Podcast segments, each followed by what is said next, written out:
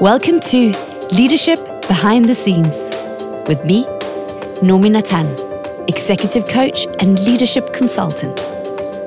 In this podcast, we champion human friendly leadership because you're human first and leader second. We share tips and insights on how you can increase your impact and influence so you can be the leader you've always dreamt of being and feel proud when you look in the mirror. Welcome, welcome to another episode of Leadership Behind the Scenes. Today we are talking about what if I open a can of worms? What if they cry? So many of the leaders at work will say, Yeah, I get it. Okay, you say that I've got to be deeply human. That makes sense. But I've got to have this awkward conversation with this employee that's clearly not in the best place, or I've got to make these people redundant. And I'm afraid if I ask deeply human questions and if I appear to be open to listening, that they're going to cry or I'm going to open a can of worm that I won't know what to do with. I don't want that. I just want to get this over and done with.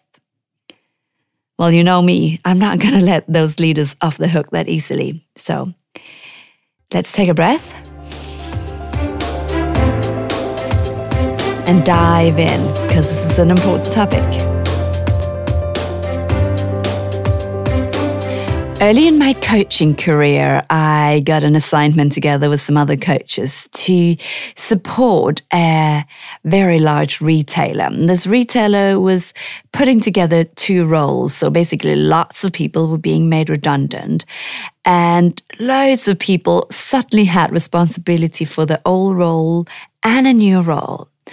You can imagine the uproar. Now, what this retailer did, I think, cleverly they gave the people that got to stay, I don't know what happened to the people that left, but the people that got to stay and suddenly had two roles for the same money, they gave them three coaching sessions. Three coaching sessions. So I think I coached about 60 of these people, of these newly created roles. And by the end of it, I thought I could probably do their job. But th- what I found was this was very little coaching and much more complaint listening. At the first call, those people, they were frustrated and angry and upset, and many of them were feeling like they were betrayed by the organization. They weren't sure they wanted to ever be loyal again. And this organization and this retailer had tremendous loyalty. And so they were upset. And lots of them were thinking, well, maybe I should jump ship. Maybe I should work somewhere else. I listened, I coached a little, but mostly listened and let them have their feelings and their thoughts and their opinions, not making them wrong, you know, just allowing it to be what it was. And by the third coaching session, I would say 2% maybe were still considering leaving. Most of them were not just okay, most of them had found their loyalty for the retailer again. Most of them had found their passion again. They still weren't happy with what had happened and how it had been done, but they had shifted themselves out of this again. Because, hey, these were people that really wanted to make a difference. They wanted to do good. And they loved working. They weren't just wanting to twiddle their thumbs. So they were finding ways to make this work. Most people are like that. Most people want to make a difference. Most people don't want to complain, and most people want to feel good about the impact that they're having. But so often organizations shut down the complaints that are coming up and the frustrations that arise when you make change. And let's face it, organizational change, transformation, right sizing, redundancies, whatever you call it, it is painful, excruciatingly so. And when you try and shut down the complaints and the feelings that people have about it, it doesn't make those complaints and feelings go away. They go underground. They go to the coffee machines. They become gossip. People talk and they will keep talking and it will add because you don't give them permission. You know what we won't allow doesn't go away. It actually often gets stronger. So you might be uncomfortable thinking that you're opening a can of worms. But the reason why I was telling you the story about these 60 retailers was that most people shift themselves if you give them a place, a forum to be heard, to be listened to, and to be acknowledged for the experience they are having. Don't tell people, well, you shouldn't feel that. Just be grateful for having a job. That does not make anyone feel better when they're frustrated and angry. So let's talk through a few scenarios and how you can handle them because I get it. And okay, I'm going to stereotype here for a second, but in my experience, it's very often the men, although I know many women also uncomfortable with feelings. Very often, the masculine qualities are the ones that go, oh, I really hope they won't cry. Ah, oh, just can we just get on with business? And you can, but you're going to lose loyalty. You're going to lose loyalty if you don't allow people to have their feelings because you cannot selectively numb. I think this is Brene Brown that said that in one of her TED Talks. You cannot selectively numb the feelings you want people to feel. If you want them to feel passion and loyalty to your organization and to their job. You cannot allow them then to numb their frustration. If they numb one feeling, they're going to numb all of them. And that's what very often happens, whether it's concerning one individual, a team, or a whole organization. So let's talk about what you can do when there is a situation, there's something that will stir up emotion, and you're afraid of the can of worms, you're afraid of the tears, but you also acknowledge that you don't want to numb people's feelings. First up, so what if they'll cry? If you breathe and let them have their feelings, they will stop crying again. You're dealing with adults, and there might be some tears but they will breathe and they will get out of it. Give them the dignity of letting those feelings be okay. Take it as a sign of how deeply they care. Don't make it wrong, but if you show them dignity and if you breathe and show compassion, those tears will stop and the person will thank you the person will be grateful for you seeing them. And that's all. That person will shift. What we need as human beings is to be seen and acknowledged. There's nothing worse than someone saying, Oh, don't worry. Just don't worry about it. It's just work. Pisses me off like nothing else. because if I worry, I worry, and you telling me not to worry about it is just making me feel like, well, maybe I'm silly that I'm worrying in the first place. And that doesn't make me feel any better about myself. The fact that I worry, the fact that you worry, or any of your team members worry, it's because they care and this really matters to them. So give them the space to have their feelings. I like people to set up a container and acknowledge that this isn't straightforward, it isn't easy. I'm likely going to be clumsy, one of my favorite words. Acknowledge it up front and say, listen, I'm pretty sure I'm going to be clumsy in how I'm going to put this message across or how am I'm going to respond. Please bear with me, and I'm going to do my very best. I'm going to make mistakes. I know I am. And I'll keep learning. So, I'd like to make some space to listen to what the experience is like for you. I'm not sure that will change anything about the process we're in or the outcomes that are needing to happen, but I'd like to listen to what it's like to be you. So today is about that. What's really important when you make space to listen, whether you listen for five minutes, 10 minutes, an hour, eh, whether it's a three hour session for, you know, a larger group, whatever it is and however you set it up, what's really important is when you have your listening space, when you dare to open that can of worms and let people have their emotions, don't at any point in that session go, but I want you to know that we do have to move on and we do have to get on with it. Yes, of course, that is true. of course. Of course, your team cannot afford to just be upset and cry or complain and feel frustrated. Of course, they know that. You know that. Everybody knows that.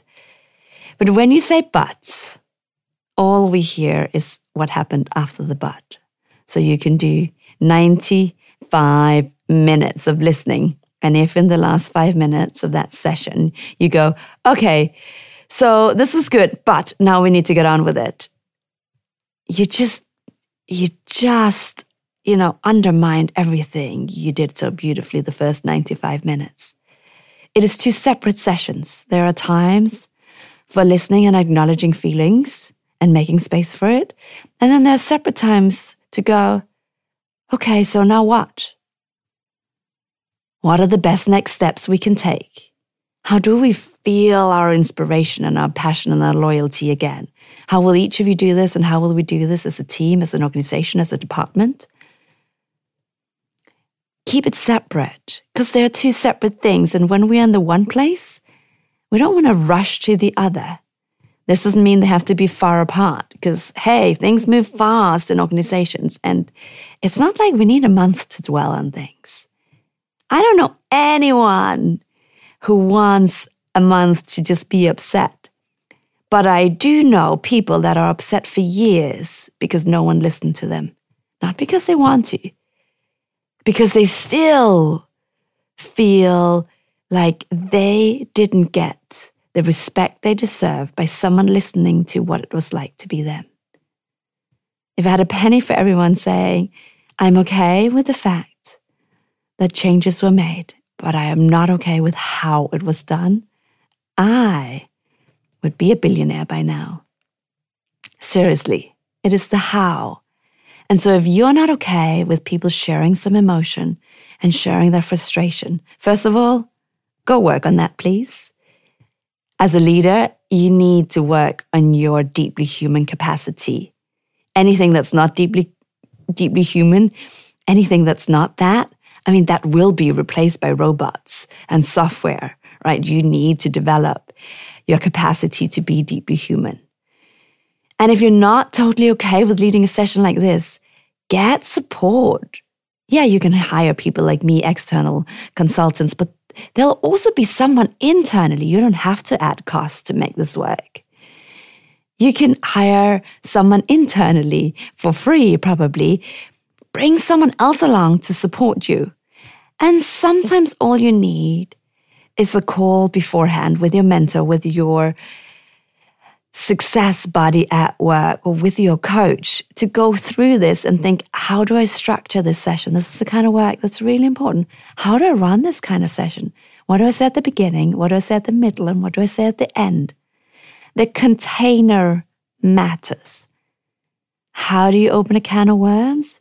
You set up a you set up a container so you don't let them roam free. You set up a container in which to catch them. And you tell people, here's the container we have set up. This is the time set aside for this. This is where I'm holding a space for it. This is how we'll run it. This is how everyone will get their chance to speak. And I can't talk you through every single possibility for how you can run a session like this, but I would be very happy to chat to you about it if you get in touch with me. But you set a container and then you hold that container, and at no point during that container do you break it and go, okay, now that's enough, let's move on. that doesn't work. You can hear it hopefully when I say it. Separately, you create a container and go, okay, and this container is for us talking about how we get our passion back. What's really important to know about change, to know about emotions, is everyone processes at a different space, at a different pace, in a different way. There's not wrong ways or right ways. And someone who looks like they're deeply emotional and handling it, you might think badly right now, might two days later be over it because they really released it and they're over it. And other people that seem fine and don't seem to have an emotional response at all might actually be deeply, deeply angry. And they might take ages to process it. So don't judge the initial emotional response as, you know, this is a predictor for how it will be in the future. Human beings process differently. It often surprises ourselves when we feel strongly about something and what we feel.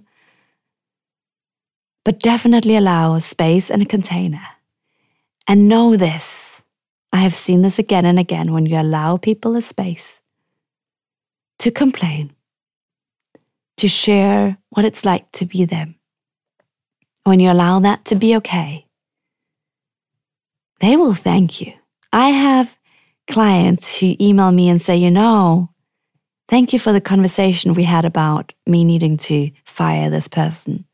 Because at the end of the firing conversation, they said, Thank you for this conversation. I'm not happy about losing my job, but I feel really good about this conversation. Thank you for listening to me. I've had so many clients come to me and say, I got three emails from people that I just fired thanking me for how I did that conversation. Yeah, some of them were angry. But did you get an email thanking you for how you fired someone? If you didn't, maybe you didn't make enough space for that container. This is an easy territory. You don't have to be the coach or the therapist. You don't need to fix anything. You're not supposed to fix it for them. You can suggest that they might want to talk to someone else. But mostly, just listen and allow it to be okay that what they're feeling, that is their experience, and that's okay.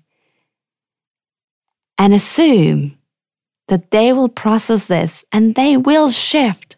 They want to shift. Trust me, they do not want to feel that. They will shift themselves. Give them space, set up different containers for different emotions, and don't try to handle it all in one fell swoop.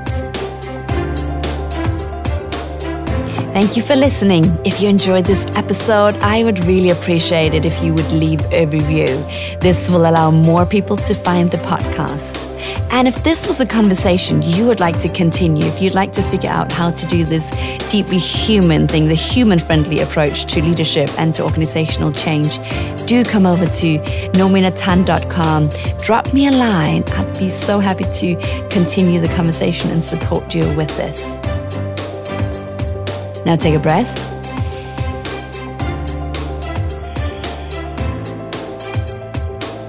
Because no matter how busy you are, there's always time to breathe. Have a great day.